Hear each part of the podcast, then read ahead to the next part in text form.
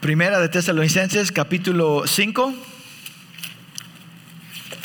Voy a repetir un poco de lo que ya hemos cubrido. Voy a empezar en versículo 23 y leer hasta el fin.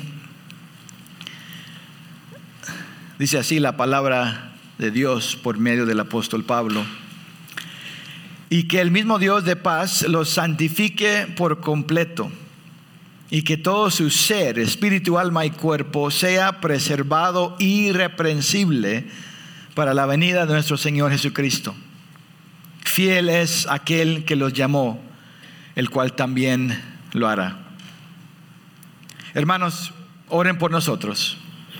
Saluden a, los, a todos los hermanos con beso santo. Les encargo solemnemente por el Señor que se lea esta carta a todos los hermanos la gracia de nuestro Señor Jesucristo sea con ustedes. Padre, pedimos que tu Espíritu obre nuestros corazones al, a dar nuestra atención, a prestar atención a, tu palabra. Ayúdenos, acérquenos en amor y en gozo y anímenos en nuestro camino sirviendo a Cristo Jesús. En su nombre te lo pedimos. Amén. Este va a ser el último sermón en esta serie bien larga de Primera de Tesalonicenses. Yo soy el quien está predicando, pero igual como muchos de ustedes, yo vivo semana por semana. Muchas veces ni siento el pasar del tiempo. Entonces tuve que ver, tuve que ver mis, mis récords para ver qué tanto tiempo ha pasado, qué tanto tiempo hemos estado en Primera de Tesalonicenses en, empezar a ver los records, empecé a ver qué más hemos cubierto como iglesia y solo queriendo acordarles de, lo que hemos cubrido generalmente. Eh, cuando llegó el 2020, ahí en medio de ese año empezamos a estudiar primera de Pedro, porque eso habla de sufrimiento, eso habla de respetar al gobierno, pero también honrar a Cristo. Eso nos llevó casi al final de 2021, primera de Pedro. Y después empezamos un estudio sobre el libro de Daniel. Y mezclado con el libro de Daniel hablamos de temas importantes, especialmente con lo que está pasando en nuestra cultura, hablando de verdades que la cultura rechaza. Nuestro estudio en Primera de Tesalonicenses empezó inmediatamente después de nuestro estudio de Daniel y eso fue en julio del año pasado. Después de hoy vamos a tener un total de 38 sermones en este libro desde entonces, un poco más de un año para 38 sermones porque tuvimos eh, predicadores invitados, tuvimos un estudio sobre la pureza sexual, unos mensajes acerca de la Navidad, del Año Nuevo, también un mensaje extra acerca de la escatología. Entonces ya un poco más de un año desde que empezamos y espero que no ha sido por nada. Espero que Dios lo ha usado en nuestras vidas y, lo esperamos porque esa es la promesa de Dios. Dios ha prometido que su palabra no regresará en vano. Dice Isaías 55, es como la lluvia, cae, produce fruto y regresa y luego viene de, de venir. Dios obra cuando su palabra es proclamada. Para un incrédulo, la proclamación de la palabra de Dios puede producir convicción del pecado, puede a veces endurecer a esa persona en su pecado pero para un hijo de Dios, la palabra de Dios es el instrumento para la santificación, es lo que el Espíritu usa para madurarnos, para que parezcamos más y más como Cristo en, santidad. Uno de los de las dificultades hace unas generaciones es que el cristianismo era lo normal en la cultura. Y eso es algo que hay bendiciones de eso, pero una de las dificultades es que si la cultura es cristiana, todos solamente se quieren ver cristianos y eso no es lo que Dios solo quiere producir. Dios no quiere solo cambiar cosas externas de la vida o hábitos. Él no solo quiere cambiar la manera en que nos comportamos por su espíritu, Él está trabajando al nivel de nuestro corazón. Él quiere cambiar nuestros deseos. Quiere que amemos más, que deseemos, que deseamos más a Cristo y menos las cosas del mundo como dice en Primera de Corintios, eh, Segunda de Corintios 3 creo, nos está llevando el Espíritu de Dios de un nivel de gloria a otro nivel, nos está acercando a Cristo. Y también sabemos que nos está acercando los unos a los otros, nos está uniendo como iglesia. Tenemos una unidad eterna, espiritual en Cristo, pero también debemos estar creciendo en la manera que expresamos y, celebramos la unidad que tenemos. Entonces tenemos unidad eterna espiritual, pero también tenemos que crecer en nuestra unidad práctica. Necesitamos crecer en, amor. Y ese es parte del plan de Dios en, nuestras vidas. Ustedes en su propio tiempo les, animo que tomen un, día esta semana y lean toda la carta de, de nuevo de Primera de Tesalonicenses van a ver muchas referencias al, amor. Era una iglesia de amor, ellos amaban a Dios, amaban los unos a los otros. Pablo también ora para que ellos pudieran crecer, abundar en amor. Y les dio instrucciones específicas acerca de amor, de amar a los líderes, amar entre ellos mismos. Detrás de ese amor que la iglesia expresa y que la iglesia debe crecer en, está la gracia de Dios. Pablo entendía eso. Y nosotros tenemos que entender eso también. Todo lo que tenemos, todo lo que somos, todo lo que hemos recibido en un sentido general, pero también en Cristo Jesús, todo es por la gracia de Dios. La palabra gracia habla de un regalo, algo que uno no merece. No es algo que hemos ganado, es, es, es don de Dios, es por la gracia de Dios que estamos aquí esta mañana. Es por la gracia de Dios que hemos sido reconciliados a Él a través del sacrificio y de la resurrección de Jesús. Y es por la gracia de Dios que estamos creciendo espiritualmente. Quiero que regresen conmigo al principio de esta carta, primera de Tesalonicenses, capítulo 1, versículo 1 del capítulo 1. Así vimos que Pablo empezó esta carta. Dice Pablo, Silvano y Timoteo a la iglesia de los tesalonicenses en Dios Padre y en el Señor Jesucristo. El autor principal es Pablo, pero ahí está con él Silvano y Timoteo. Ellos juntos habían obrado en esa ciudad para proclamar el mensaje, empezaron, fundaron esta iglesia. Y un tiempo después de que la iglesia se empezó, ellos escriben esta carta no gloriándose de que ellos han hecho esta obra. Esta no es la iglesia de Pablo, esta es la iglesia de Dios el Padre. Esta es la iglesia del Señor Jesucristo. Y es en aquel nombre que Pablo escribe esta carta. Al final de ese primer versículo dice él, gracia a ustedes y paz. Es un saludo Ah, común en la Biblia de Pablo. Gracias a ustedes, gracias a vosotros, dice la Reina Valera.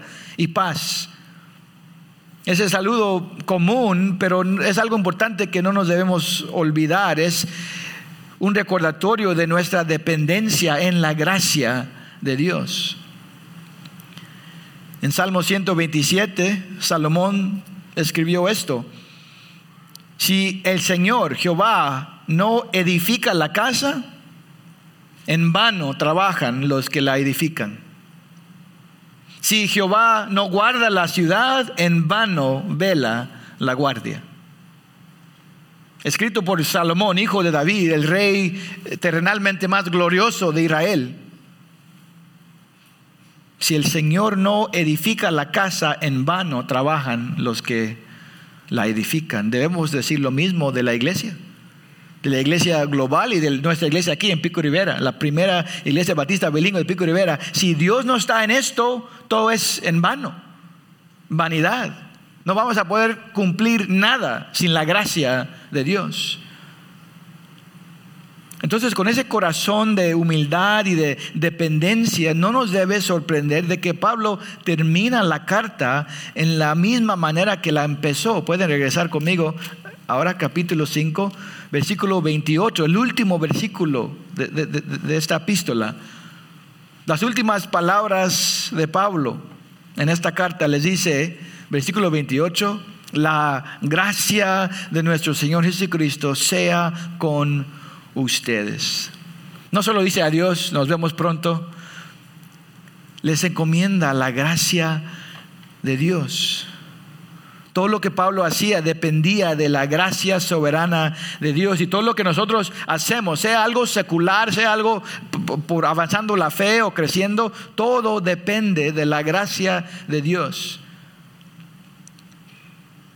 Y habiendo ya estudiado esta carta, espero que ustedes entiendan de que depender de la gracia de Dios no significa que nos podemos sentar en el sofá y esperar que Dios haga todo.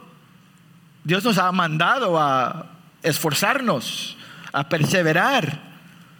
Dios nos ha llamado a una obra y en el plan maravilloso de Dios y también con un poco de misterio es nuestro esfuerzo personal que el Espíritu de Dios usa mayormente para obrar en nosotros y por medio de nosotros.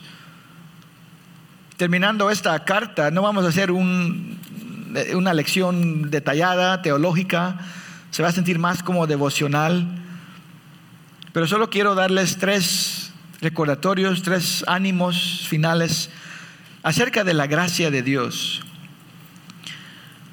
La gracia del crecimiento espiritual, sabemos, últimamente viene de Dios, pero nosotros tenemos un papel en esa gracia. Y ese papel es para la gracia en nuestras vidas y la gracia en la vida de los demás. Y en los últimos versículos Pablo nos da tres maneras que la gracia de Dios viene a la iglesia. Tenemos la gracia de la oración, la gracia por medio de la oración, tenemos la gracia por medio del compañerismo y la gracia por medio de las escrituras. La gracia de la oración, la gracia del compañerismo y la gracia de las escrituras. Dejamos, vamos a hablar uno a la vez. El primero nos viene en versículo 25. Sencillamente, brevemente, dice Pablo, hermanos, oren por nosotros. Oren por nosotros. Este es Pablo, el, super apóstol, el que empezó la iglesia. Dios está con él. Pero él depende de las oraciones de las iglesias. No es la única, ah, no, es aquí el único versículo donde Pablo pide oración. Le dice a los colosenses, lo dice igual a los de Efesio. E, e, él no está pidiendo con, con avaricia, como un hombre pidiendo dinero oren por mí, oren por nosotros, queremos más. E, e, él está reconociendo que Él depende de las fuerzas que solo vienen por la gracia de Dios. Y está expresando su fe en, el poder de Dios que, que viene por medio de la oración. Eso ya lo hemos cubierto cuando estudiamos versículo 17. Oren sin cesar. Una de las razones por las cuales oramos es porque Dios escucha. Oren sin cesar, les dijo. Entonces, otra vez, en lugar de ser un estudio bíblico, solo quiero animarles en este asunto. Es una pregunta que todos nos debemos hacer. ¿Cómo estamos haciendo? ¿Cómo estamos en orar por nuestros hermanos y hermanas? Ustedes quienes son miembros de esta iglesia se han comprometido al pacto de membresía Parte de ese pacto es un compromiso a la oración. Y ese, ese compromiso dice así, oraré regularmente por el ministerio aquí en la iglesia, por mis hermanos y hermanas en Cristo, por el liderazgo y dirección de la iglesia y por los perdidos que necesitan al Salvador. ¿Usted ha estado fiel a ese compromiso? ¿Usted se siente fructífero en cumplir ese compromiso? Yo les confieso, yo, yo no puedo decir que sí. Es difícil ser fiel en la oración. Al principio de este año empecé a usar una nueva aplicación en mi, teléfono. Un, amigo pastor me, habló de una aplicación que él usa para oración y es, son como tarjetitas, pero digitales. Uno puede llenar tarjetitas y uno cuando lee le da tarjetas y hay listas. Tengo tarjetas para usos, asuntos personales de mi vida, tarjetas para los miembros de mi familia, tarjetas para incrédulos que quisiera venir a Cristo, tarjetas para otros pastores y sus iglesias tarjetas que tienen eh, escrituras específicas que yo puedo usar en oración y también tengo una lista de, los hogares de los miembros de nuestra iglesia. Ahorita están como a, 77 hogares en nuestra iglesia. Y cada vez que oro puedo abrir esa aplicación y me va a dar cinco miembros, cinco hogares de los miembros y puedo orar por ellos. Si me da cinco cada vez, Puedo terminar, cubrir toda la lista de los miembros cada casi dos semanas, cada 15 días. Pero me toma más de dos semanas terminar la lista. ¿Por qué? Porque tener una aplicación que nos organiza las oraciones no siempre, no es que me va a ayudar a orar. Yo puedo tener una aplicación que cuenta mis calorías o que puede, puedo poner todo lo que he comprado para, para mi presupuesto del hogar, pero si no uso el programa, ¿qué me va a servir? Tenemos que uh, desarrollar este hábito de, de orar, especialmente los unos por los otros. Puede ser una aplicación en su teléfono, puede ser una lista en una hoja de papel, puede ser fotos en su refrigeradora, lo que sea. Debemos encontrar maneras de orar regularmente los unos por los otros. Eso es una de las maneras que la gracia de Dios va a obrar en nuestras vidas individualmente y corporalmente como iglesia. Oren por nosotros, oren por los ancianos, por mí, uno de los pastores. Ahorita estamos trabajando en finalizar un presupuesto por el otro año. Y no es todo de números, es planear el otro año. Estamos siempre viendo la lista de nuestros miembros y cómo en la mejor manera ministrar a los que están en asuntos difíciles. Tenemos la lista de los miembros que no están asistiendo ahorita y, siempre lo pasamos en la junta de miembros algunos por enfermedades, otros por otras razones. Necesitamos sabiduría, necesitamos fuerzas para saber cómo debemos ministrar a estos. Y sus hermanos y hermanas en la iglesia también necesitan oración, todos necesitamos. Cuando conectamos con alguien más sobre el café, es bueno hablar de las otras cosas, cómo está la vida, cómo está el trabajo. Pero más que eso, y se me olvida a mí también, podemos hacer la pregunta tan sencilla, ¿cómo puedo orar por ti? Una, pregunta tan fácil, pero tan fácil de olvidarnos también. ¿Cómo puedo orar por ti? Si quiero otra manera práctica de orar por otros y con otros, puede venir el otro domingo a nuestra junta de, oración. Aquí estamos una hora juntos. A veces separamos uh, varones y, y, las damas. Una hora aquí estamos pidiendo que Dios obre en nosotros y por medio de nosotros. La oración es la invitación de la gracia de Dios a nuestra vida. Dios se deleita en responder. Entonces la primera expresión de la gracia de Dios, la invitación de la gracia de Dios que miramos en la oración. Una segunda expresión de la gracia de Dios es el compañerismo. Experimentamos y expresamos la gracia de Dios en compañerismo. Mire el versículo 26 dice el apóstol Pablo, saluden a todos los hermanos con beso santo. Reina Valera dice con, con ósculo santo. Yo de niño ni entendía esa palabra, muy antigua esa palabra. Es beso, es un beso. Es un poco interesante porque no, esta no es la única vez que él dice algo así a las iglesias. Es posible que haya cristianos que dicen, no, este es un mandato, hay que hacerlo, un mandato literal, directo, hay que cumplirlo. Nos debemos besar cuando nos saludemos. Otros creen que este mandato es, este, esta instrucción es similar al mandato de lavar los pies. No es algo que cumplimos hoy literalmente, sino que entendemos que besar era una expresión cultural de ese tiempo. Pero aún si, es, si alguno está en la segunda categoría, necesitamos preguntarnos cuál es el principio detrás del mandato y luego preguntarnos pues cómo lo cumplimos hoy. Por ejemplo, detrás del mandato de, lavar los pies está el principio de la humildad, de servicio y de amor. Entonces, aún, si aún hoy no voy a lavar los pies de ninguno, pues puedo lavar los carros de alguien, puedo abrir mi casa, puedo limpiar el, inodoro de, de mi casa, estoy sirviendo en humildad, puedo darle una comida a alguien más. Así me explico, la idea detrás de lavar los pies es humildad y amor. Pues ¿cuál es la idea detrás de este beso santo? Es el afecto familiar. Es el amor visible en la iglesia. Este mandato de saludarse los unos a los otros con un beso santo se da cinco veces en el Nuevo Testamento. Pablo lo dice a los romanos, dos veces a los Corintios, una vez aquí en Tesalonicenses y Pedro dice lo mismo al final de Primera de Pedro.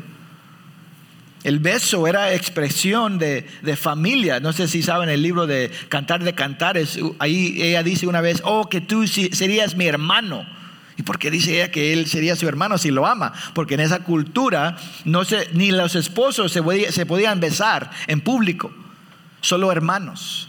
Entonces él decía, si serías mi hermano, te podía abrazar y besar en público. El beso era una expresión de amor fraternal.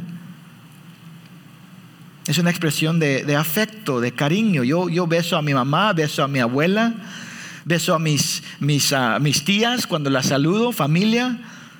Cuando estoy en la casa y me, voy, me estoy despidiendo de ellas, los, beso, beso a mis, mis, tías, le doy la mano a mis tíos, a mi abuelo, les doy un abrazo. Me enseñaron a hacer eso desde niño. Íbamos a las celebraciones de la Navidad, ahí está toda la familia, a la medianoche ya nos vamos, pero no nos metíamos al carro hasta las doce y media, porque teníamos que, por un lado, empacar todos los regalos de Navidad, por el otro lado, cada niño iba a encontrar cada tío, cada tía a saludar, a despedir. Mi abuela a veces se burlaba, me decía, patojo que ni saluda. Para, para, enseñarme, para que desarrolle ese, ese, ese hábito. E, eso es lo que, así se mira, ser parte de mi familia. Pues cómo se mira ser parte de la familia de Dios. ¿Cómo se mira ser parte de, una iglesia, ser miembro de una iglesia? Es decir, tenemos familia que está orando por nosotros y significa también que tenemos un afecto visible.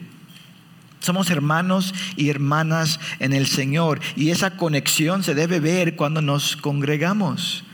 No es un beso romántico, él dice aquí, es un beso santo. El beso romántico es algo diferente, es el beso santo. El beso entre un hermano y una hermana. Y yo, no estoy diciendo que ah, debemos estar saliendo besando a cualquier persona, incluyendo a la gente que usted no conoce. Pero sí me siento cómodo animarles en el Señor de que su afecto para la iglesia debe ser visible cuando la iglesia se congrega. Tenemos varias gentes de nuestra iglesia que salieron de la iglesia católica romana. Y muchos dicen lo mismo. Íbamos a la iglesia, nos sentábamos ahí, se termina el servicio y nos vamos. Y ninguno habla a ninguno. Se van a comer, se van a su casa y todos individuales, no se habla con los que están a la par. No hubo conexión significante con los que eran parte de la misma iglesia. Ese no es el diseño de Dios para la iglesia.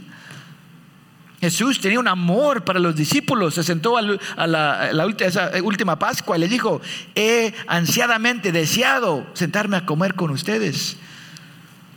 Hoy en día gente va y van a una barra a, sentarse con amigos para sentir compañerismo.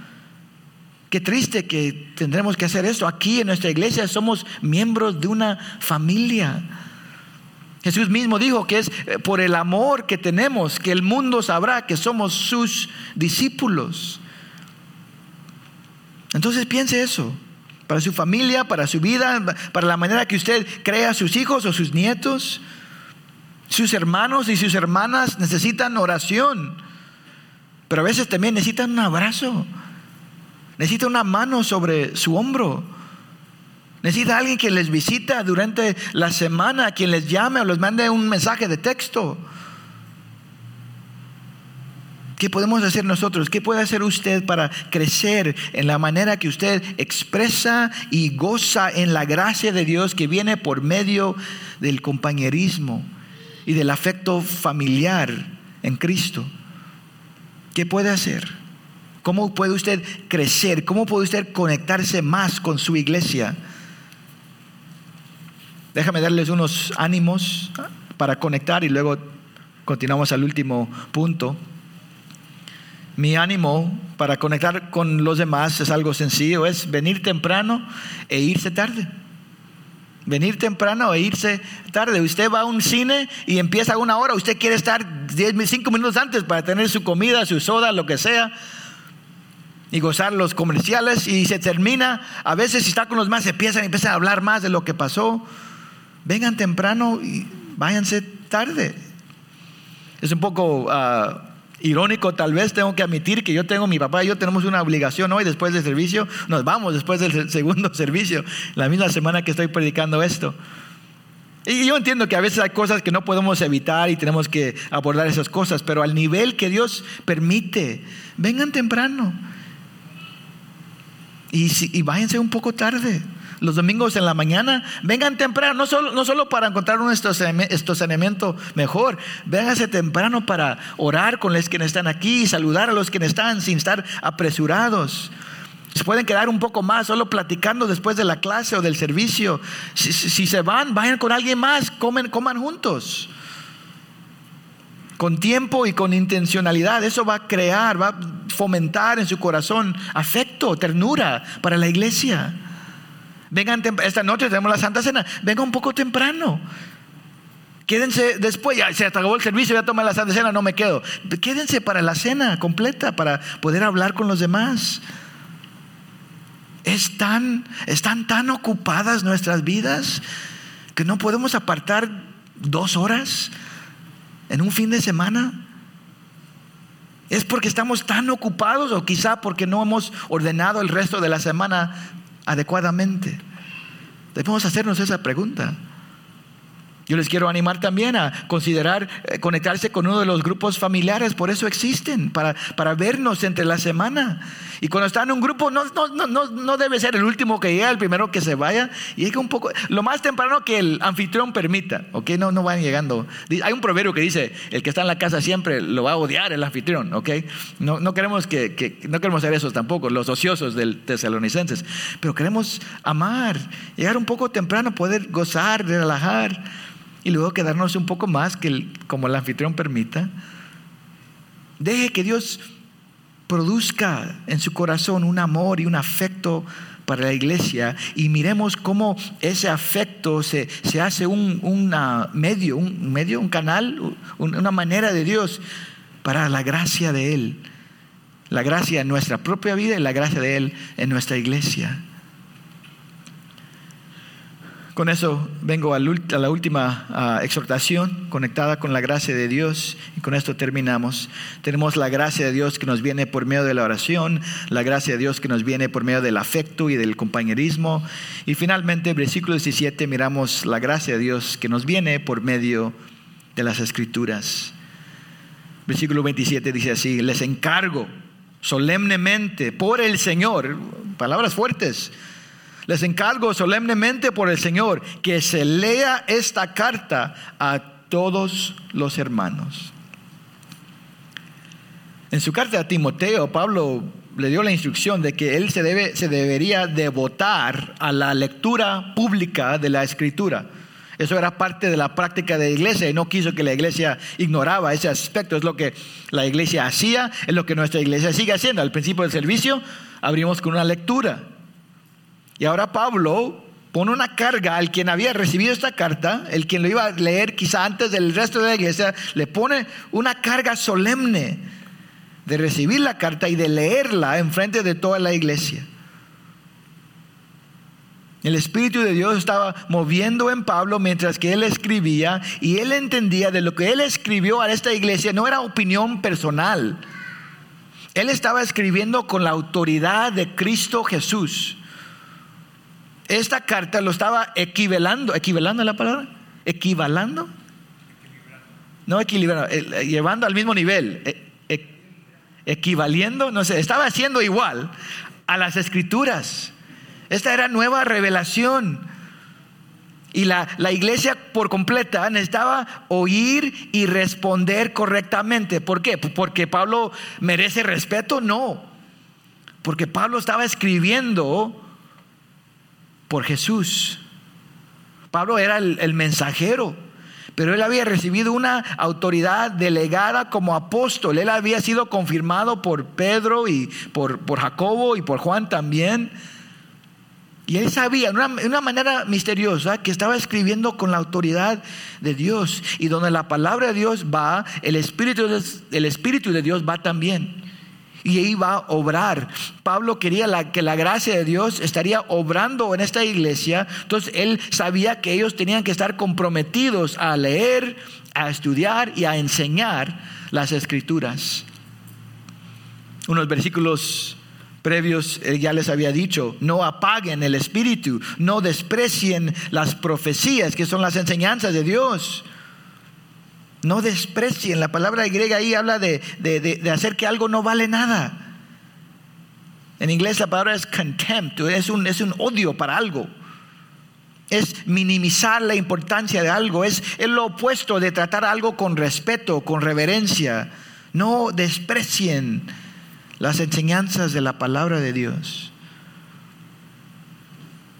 Entonces déjame hacerle esa pregunta más personal. ¿Qué lugar tiene la palabra de Dios en su propia vida?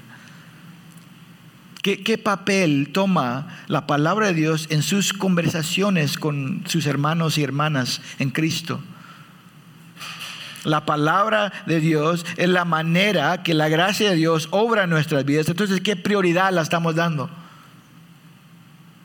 Siendo amigos, siendo familia en Cristo, yo no creo que es malo. Vamos a hablar a veces de deportes, de los hijos y cómo están haciendo, cómo va todo en el trabajo, en la sociedad. Hablamos de la política, de, del tiempo, del clima. Pero si esas son las únicas cosas, de los que estamos hablando, ¿qué diferencia hay entre nosotros y el mundo?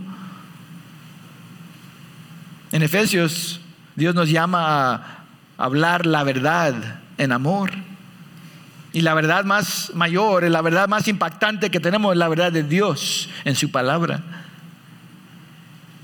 Hablando de esta importancia de tener la, palabra de Dios en nuestras vidas, déjame leer algo que dijo Charles Spurgeon, un pastor batista en Inglaterra en los 1800.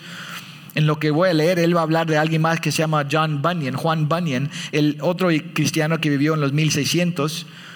Escuchen lo que dijo Spurgeon. Oh, que tú y yo podamos entrar al mero corazón de la palabra de Dios y recibir esa palabra en nosotros mismos He visto al gusano comer la hoja y terminársela. Así debemos hacer con la palabra de Dios. No arrastrarnos sobre la superficie, sino comer bien en ella hasta que la hayamos llevado a nuestras partes más íntimas.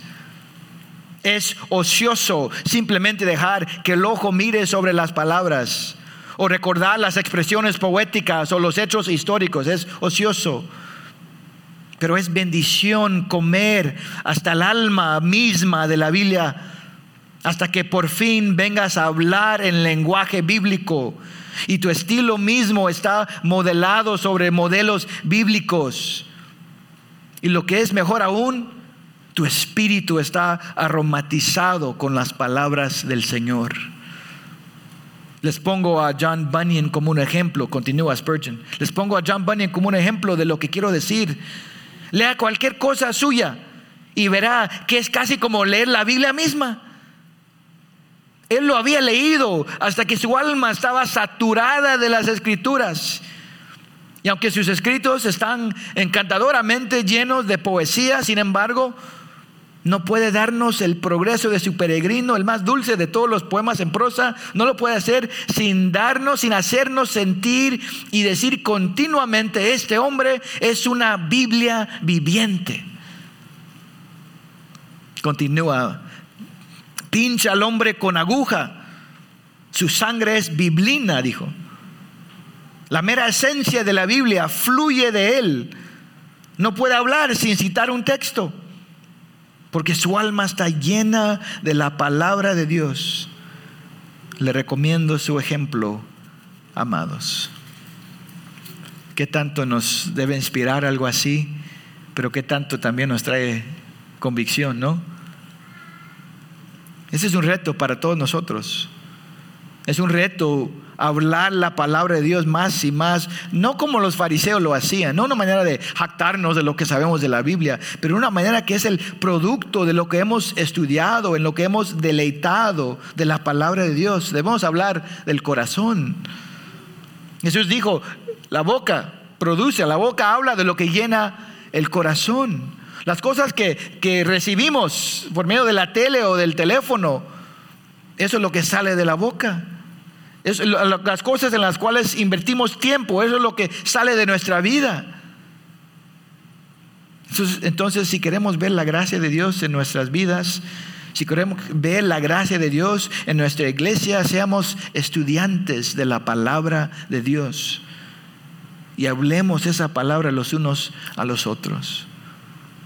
Así vendrá la gracia de Dios. Eso era eh, la meta del corazón de Pablo escribiendo a los tesalonicenses.